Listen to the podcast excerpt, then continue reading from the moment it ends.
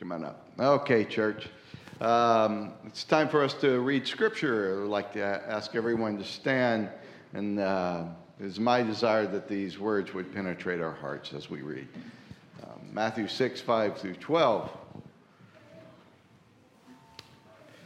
And when you pray, do not pray the hypocrites, for they love to pray standing in the synagogues and on the street corner to be seen by others. Truly, I tell you, they have not received the reward in full. But when you pray, go into your room, close the door, and pray to your Father who is unseen. Then your Father, who sees what is done in secret, will reward you. And when you pray, do not keep on babbling like pagans, for they think they will be heard because of their many words.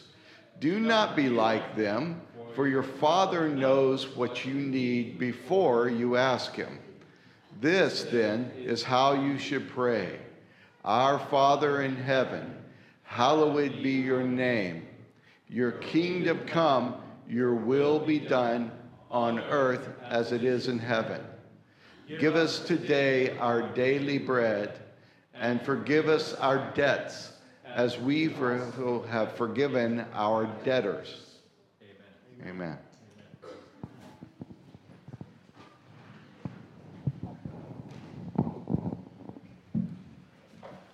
Good morning, church. It's always wonderful to see that between the moments of 10:15 and 10:45, there are many who arrive. It, is, it, it does my heart good to know that uh, there are those who struggled. Struggled, I tell you. Struggled with the desire to get up and go to church, and then gave in and said, Okay, I'll go. Yesterday, I wasn't feeling well, and my wife kept saying to me, Are you going to get someone else to preach? And I made a decision, like you made a decision this morning. I made a decision that God was going to have me in good shape in order to stand up here and do my bit. So, thank God he came through. And as I was reading that scripture that you just read with us, which Brett, who is our worship coordinator person for Fourth Sabbath and also for our whole worship committee, he has decided that on the fourth Sabbath we should have a little different way of doing scripture. So I hope you like being in a congregation and, and feeling like you're part of a congregation not only for singing, but then also for reading scripture together. Because I'm going to tell you that in that moment, just a moment ago, I realized what God was saying and how well it fits with what we're going to look at in just a few moments. The fact is, our Father knows what we need. Didn't we just read that? What? Before we ask. Now, I, I, I can sit down right now if you promise that you understand that. Oh, you don't understand? Okay, well, then I will, I'll, I'll, I'll direct your attention to what God has asked me to say to you today, and that is that we're journeying with Jesus this last few weeks, and we're pretending, well, I hope we're not pretending, I hope we are really, really positively deciding that we're going to be his disciples, okay? We're deciding to be his disciples and that we're allowing him to be our rabbi, okay? This is just the Hebrew word for teacher. And so, in this situation where we find in Matthew 6, Remember, Matthew 5, 6, and 7 are the, the big sermon that Jesus preaches at the beginning of his time, and he does so in order to let people know what it is that he is going to be telling them at the beginning and then also at the middle and also at the end of his time here on earth. Because you see, Jesus is God's communication strategy. I was with the pastors this week, and I'm discovering that maybe I ate something at that meal that didn't agree with me, which is what kind of took me down yesterday. And I just want you to know that as we reported to each other some of the things that are going on in the churches in this region of the Southern California Conference. Because those of you who don't know, this is a unique conference of the Seventh day Adventist Church in North America in that we have five regions. And our region is the West region. And it was reported that there are people who have problems with the Trinity and that concept. And I want you to know that I'm okay with discussing these kinds of things because of what I just said to you. So I'm going to say it again. Jesus is God's communication strategy. Now, that may sound like I'm not talking about a person. So forgive me if you feel that he needs to be more of a person.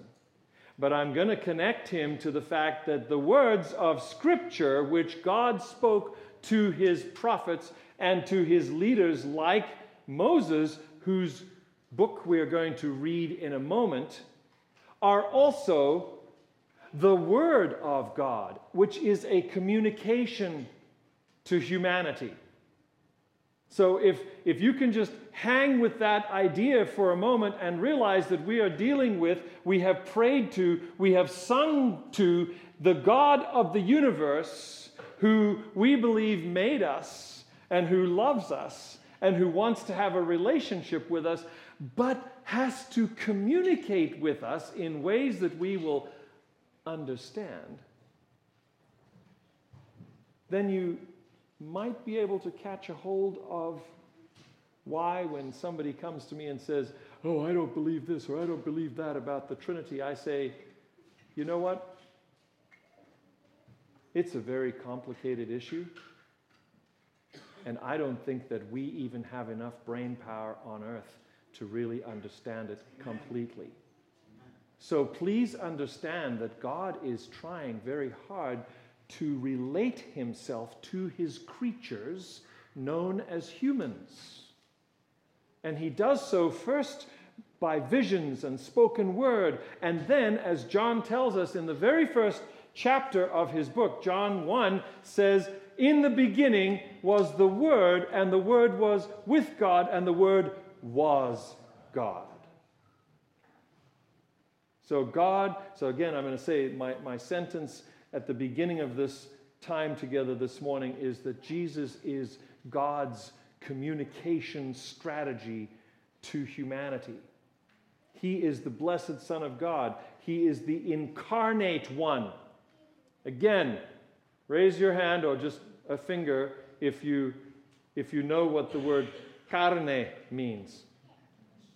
Okay? All right. Yes, thank you, Eric. I know you know.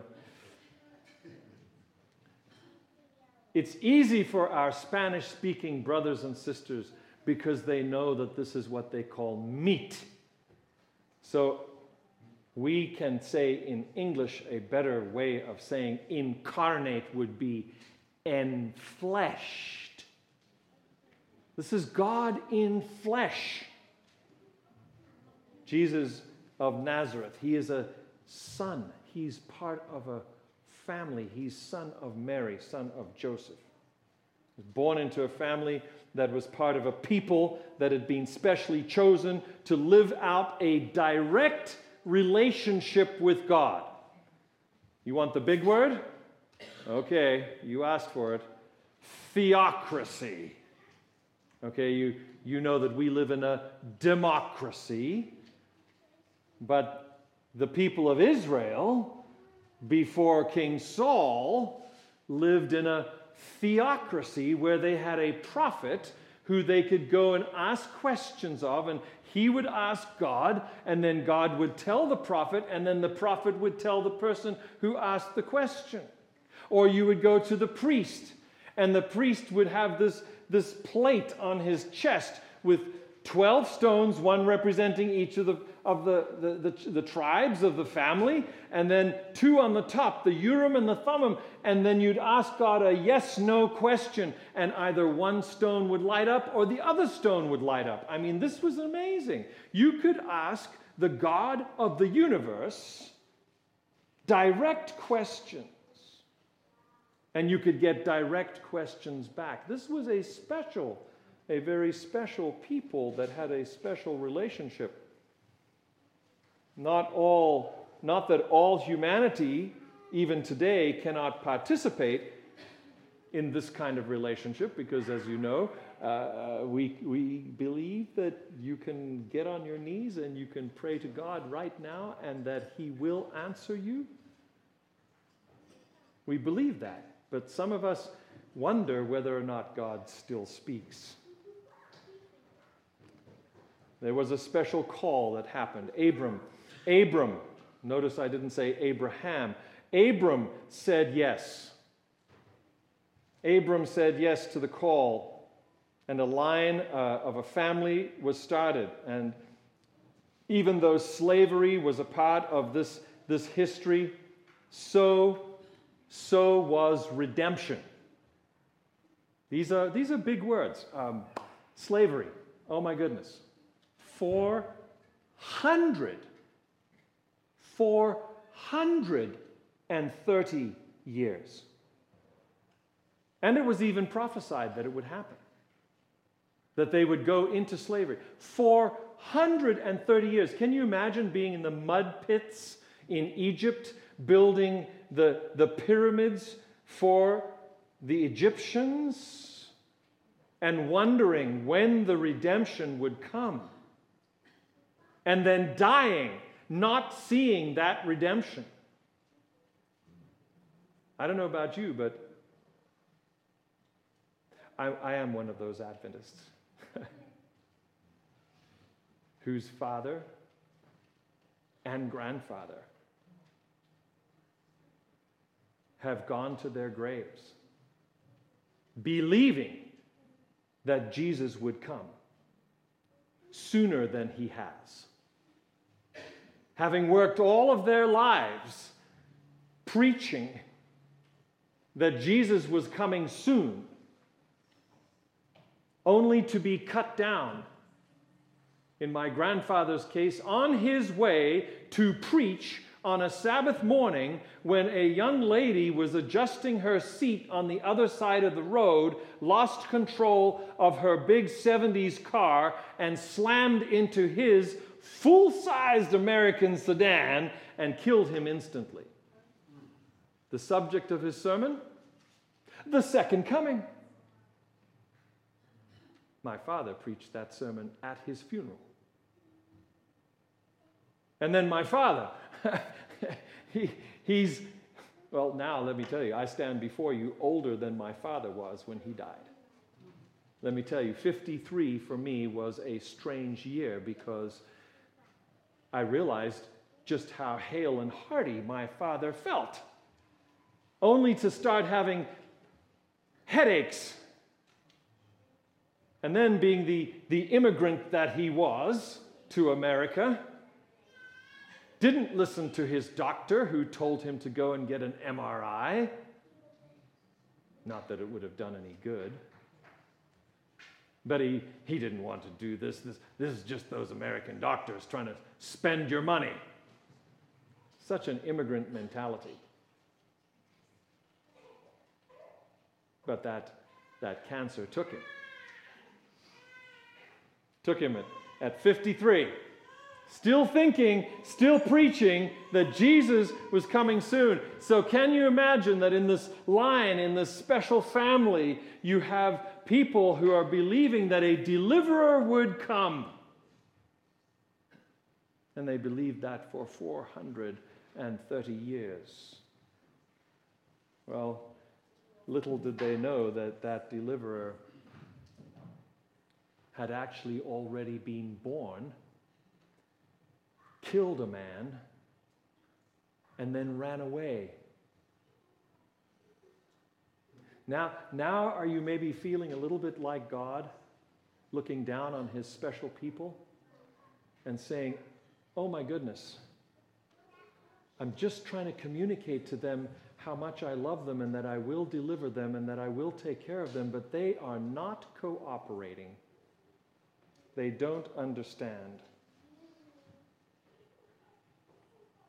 Jesus, God, redeemed his people from the land of slavery in Egypt, and he planted them in a land that he had set apart from them. And I want you to keep those two lands in your mind as we go forward here, you see, because they represent two different worlds, even if you like.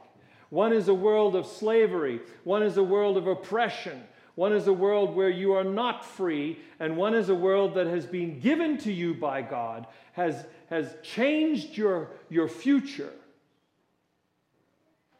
It's, it's known as the beautiful land.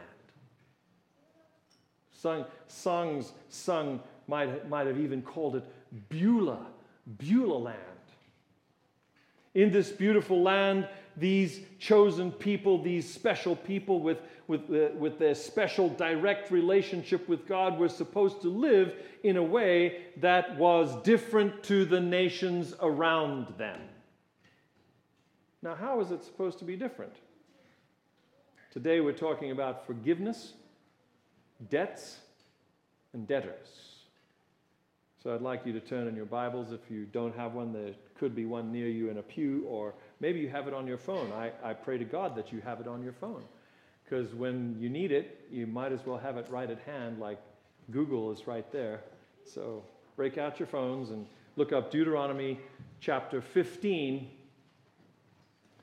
Um, you can download an app even in the time that I'm speaking, I'm sure. Uh, and Deuteronomy chapter 15 begins by talking about a year, the, the year, not a year, but the year of canceling debts. And you're thinking, oh my goodness, uh, what is this? Uh, well, here we go.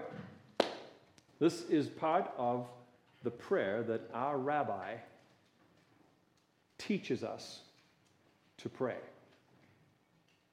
The year of canceling debts. Let's look at it.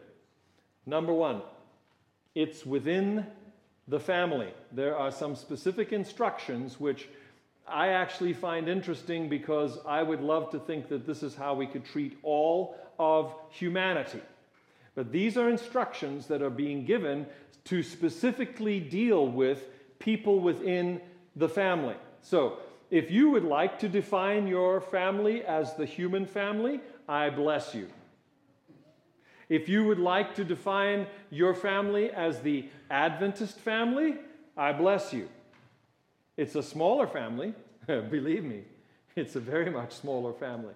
However, the part of Deuteronomy 15 that I want you to hear is maybe a big part. It says, At the end of every seven years, this is verse 1, you must cancel debts.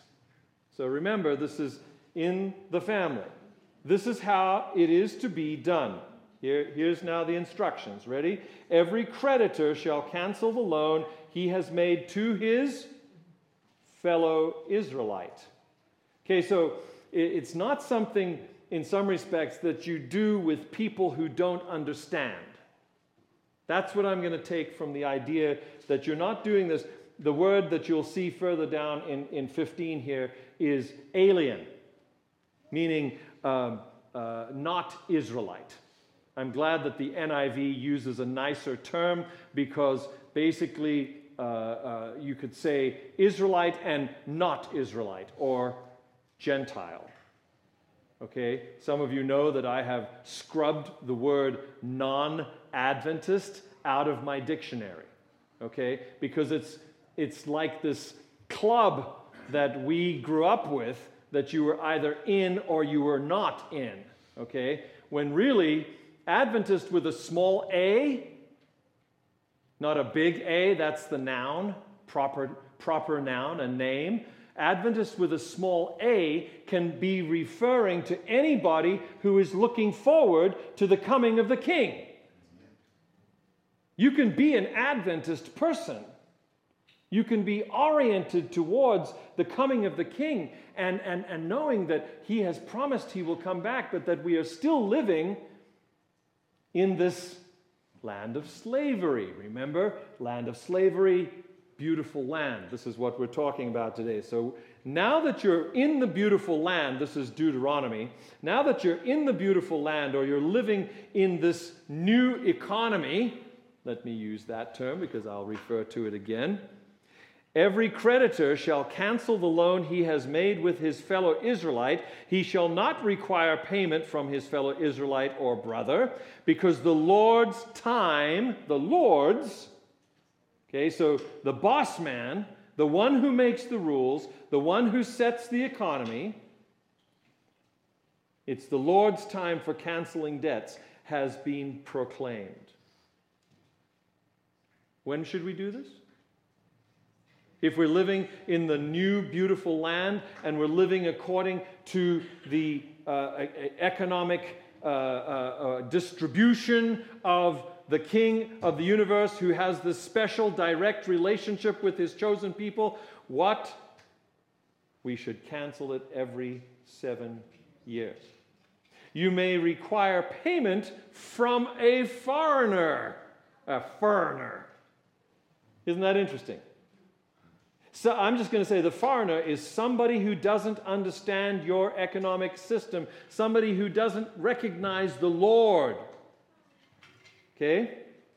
But you must cancel any debt your brother owes you. However, there should be, okay, so here, here, comes, here comes a statement which just absolutely blows me away. I, I, I don't know how you read this, but it's pretty straightforward here.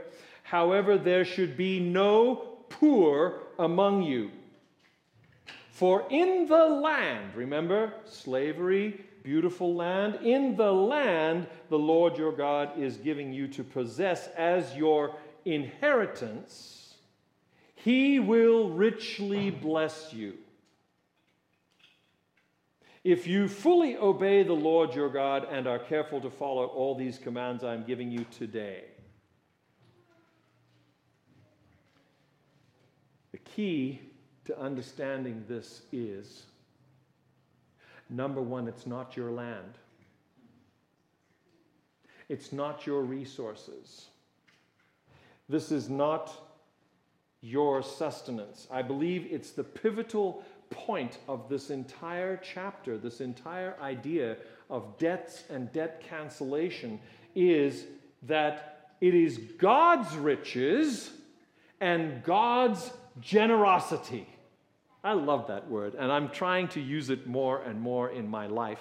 I'm trying to actually be more and more like that word. I want that word to be what people think of when they think about me. I want them to think that I am generous. Guess what? How does, how does God do that? How's He doing that today? What does the Bible say? He sends the sun and the what are we getting a few sprinkles of today? Rain. And, and he just sends it on the good people, right? They, they're the ones who get their lawns watered today. But if you're a sinner man, you don't get your lawn watered. No. He sends the sun and the rain on the righteous and the unrighteous, the Bible says. This is his version of generosity. So if you're listening this morning and you're realizing that you are part of the special people that are being talked about here, then understand that he's talking with you and he is saying, Be generous like I am generous. And he uses a word, I don't know what your version says, but uh, in verse 8, well, verse 8 comes after verse 7. And in verse 7 are some very harsh words hard hearted and tight fisted. Now, I don't know if those are words that, that you appreciate, but I do know that there are whole corporations in the world that value those words. In fact, there are whole economies that value those words. They don't care. I, I, I like to say things like this. Uh, some of you know the group U2, and you know the lead singer, Bono. So you know that when he goes and talks to people at the United Nations, people know him too. And when he talks to them about debt forgiveness for entire nations in this world that will never, ever be able to pay back their debt, that he's actually talking in biblical terms. He's coming to the International Monetary Fund or he's coming to the United Nations and saying to humanity in this world today, what if we just forgave this national debt and let them have a clean slate and start again? I want you to know that there are, there are countries around the world that are actually trying this. Countries that you wouldn't expect because maybe they were under communism well, maybe that was the reason why. I've heard Latvia has forgiven millions of dollars of debt in order to stoke their economy so that people are not weighed down and pressed down by debt. So when we hear words in, in verse 8 like open handed, an open handed attitude, not, a, not, a, not with a grudging heart, then I, I, I, have to ask myself questions like, well, if, if I do have a, a grudging heart, if I really don't want to forgive, what's the problem? And I, I've thought about this several times, and it came back to me as I was preparing to tell you this this morning. And so I'm impressed to tell you that the reason that we are not open handed with our brothers and sisters in a myriad of different ways is because we're in fear. We are in fear that we will not have enough.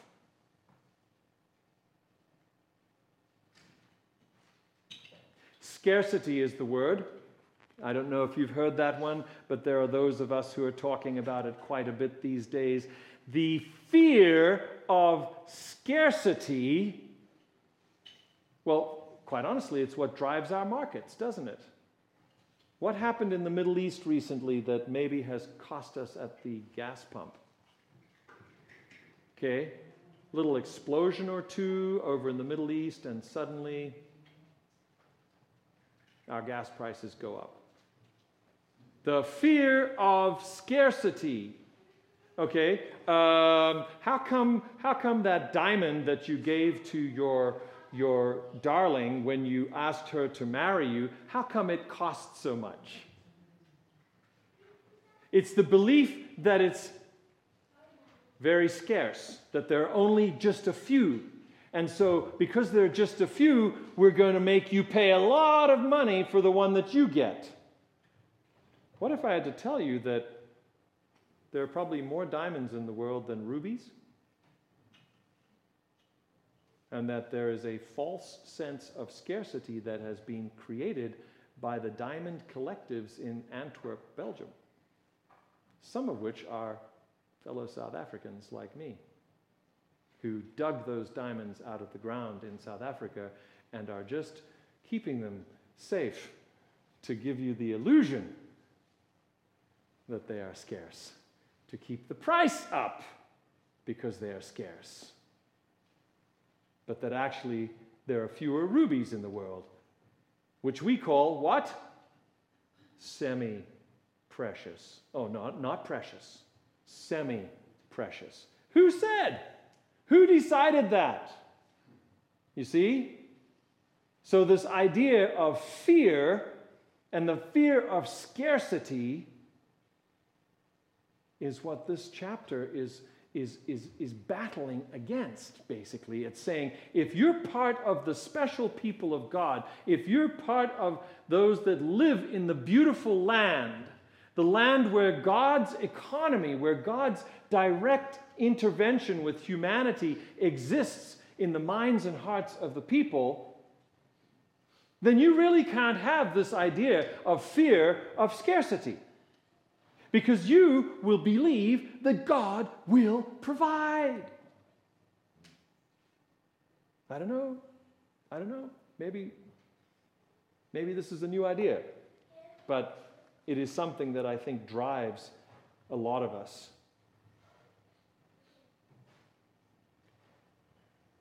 Example Elijah is on the run from Ahab. He no longer is being fed by ravens. By the way, a very cool thing. You think, oh my goodness, the last time I saw a raven eating, he was eating out of the trash. Yes, yes, they're very smart, and, and they do. They make a mess of our trash cans in Santa Clarita. And they, we've tried. Uh, believe me, the, the designers of the trash cans in Santa Clarita have put a lid on the top that's pretty heavy, but uh, they get a little hand from those who are trying to get bottles, and they leave the lids off. And then you see the birds going into the trash cans and pulling out the burger boxes. And they pull the burger boxes over, and they know how to open the burger boxes. And you see the ravens eating out of the burger boxes. That's so cool. I think this is recycling in our community. It's so wonderful, except then they leave the burger box and it looks like the place is trashy because they don't put the burger box back in the trash. He had been fed by ravens at the brook Cherith, and this was now dried up, and so he didn't have a water source. So God tells him to go outside of the country that was being punished. He was going outside of the country to Zarephath, and he gets to Zarephath, and there in Zarephath, he meets a lady outside of the town. She's picking up a few sticks, and he, he, he talks to her, which is kind of strange because men were not supposed to talk to women directly, they were supposed to talk to their husband. But he talks to her and he asks her where, what she's doing.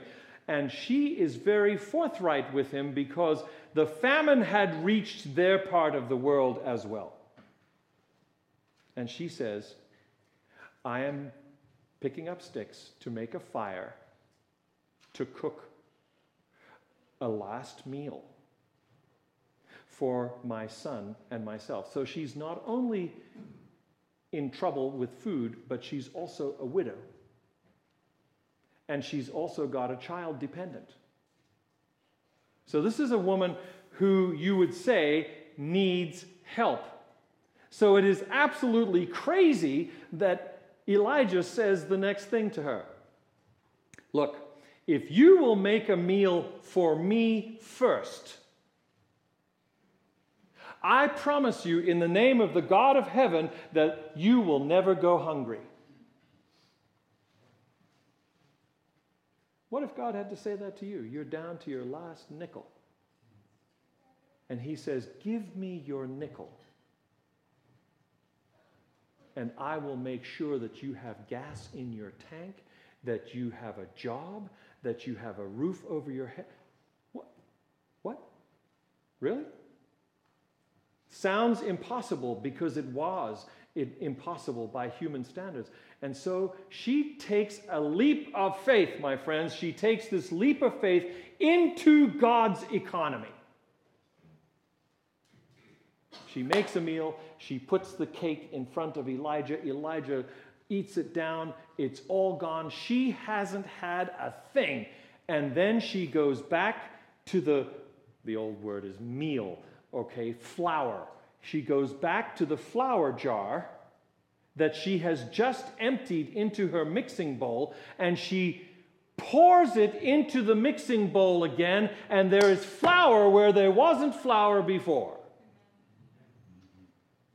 And so it happened every day until Elijah left and the famine was over. My friends, it's a choice, it's a choice that we make. But some of us believe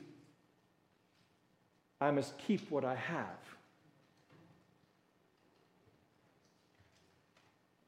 Some assumptions for those of you who believe that.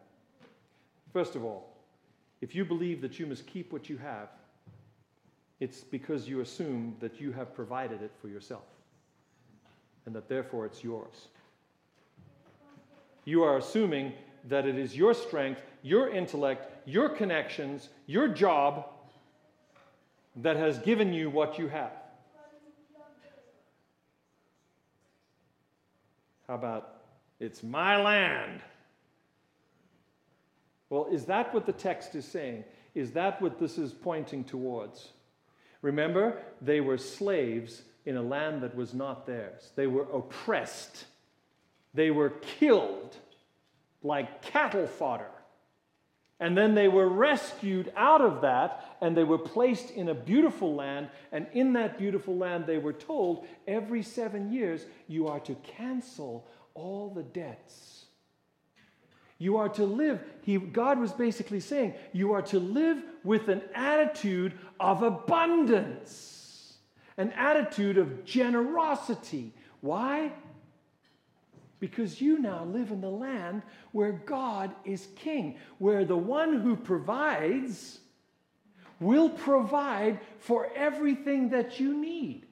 Therefore, when your brother comes to you and borrows, this is what it says later on, do not be tight fisted. Tight fisted with what?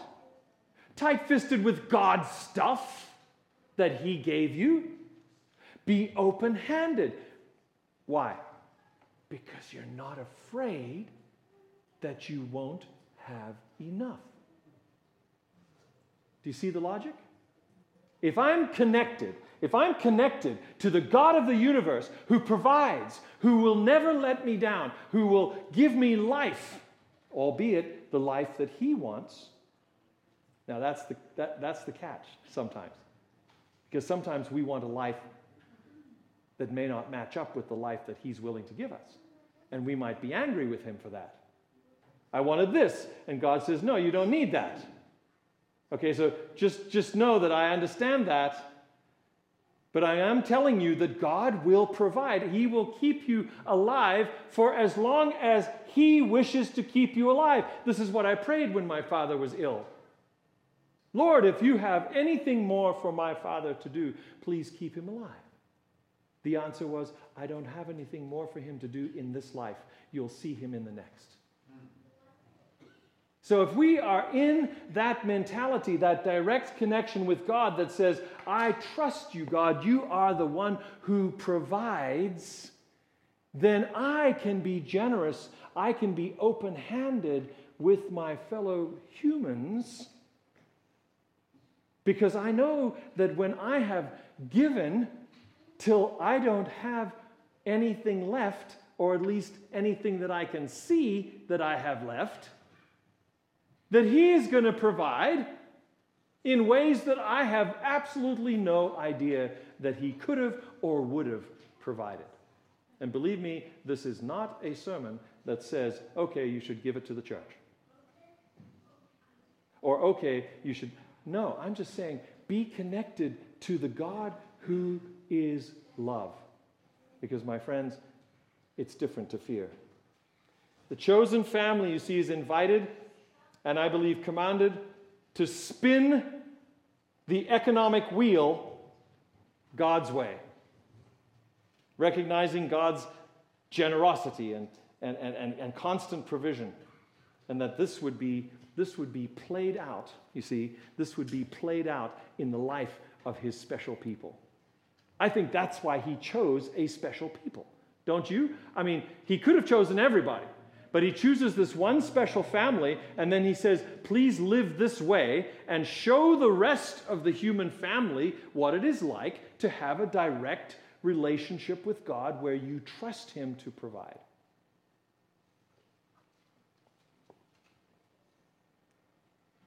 As God blesses, so we can bless. He has limitless blessing so we can have an open handed attitude. The text today in the disciples' prayer is Forgive us our debts as we forgive our debtors.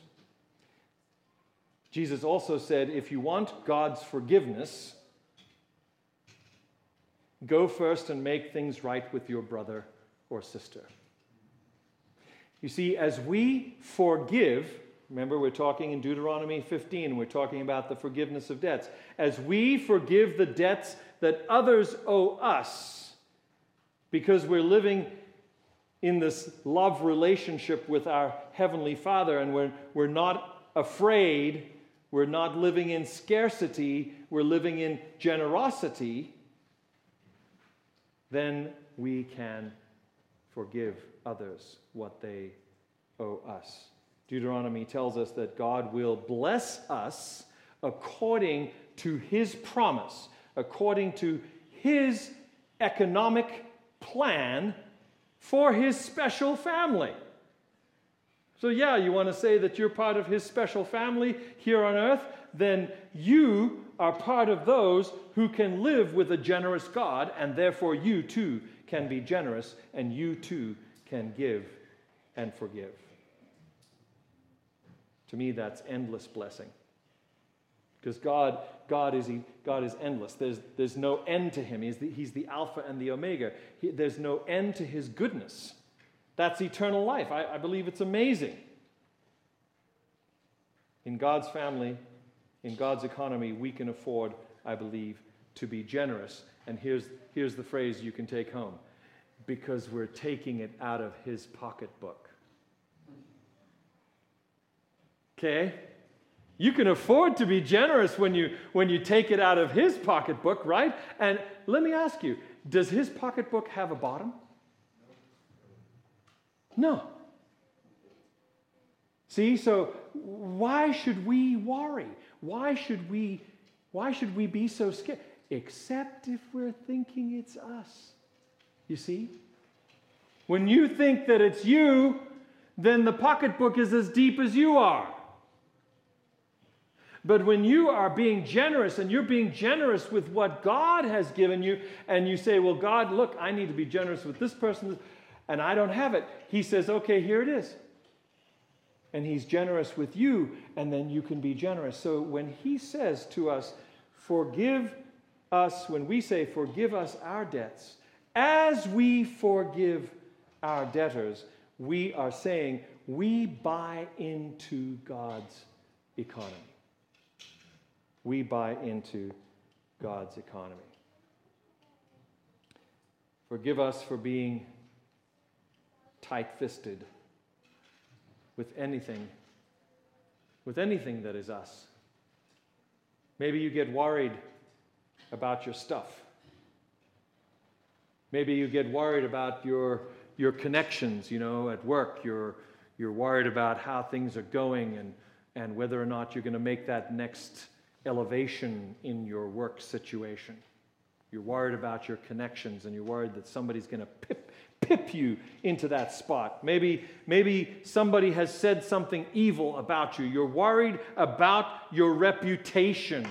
Have you ever thought that that's part of who you are and, and, and your reputation? You can actually, my friends, you can actually be generous with your reputation. You ever thought of that? By you coming alongside some other person, you share your reputation with them. Others see that person differently because you decide to be their friend. Ever thought of that? You can be generous with your reputation or not. Or not.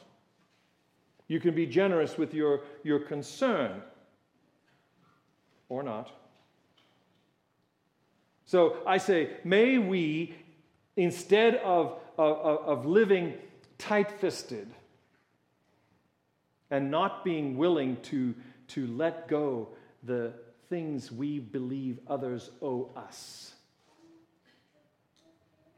Let's, let's buy into God's economy. Let's buy into the fact that He has called us, even now, to live in this beautiful land now, we're not there yet, okay? Physically, we're not there yet. But he has promised that even though we walk through this piece of the valley of the shadow of death, he is going to walk with us and he is going to be our shepherd and he is going to feed us, he's going to water us, and he's going to protect us and bless us.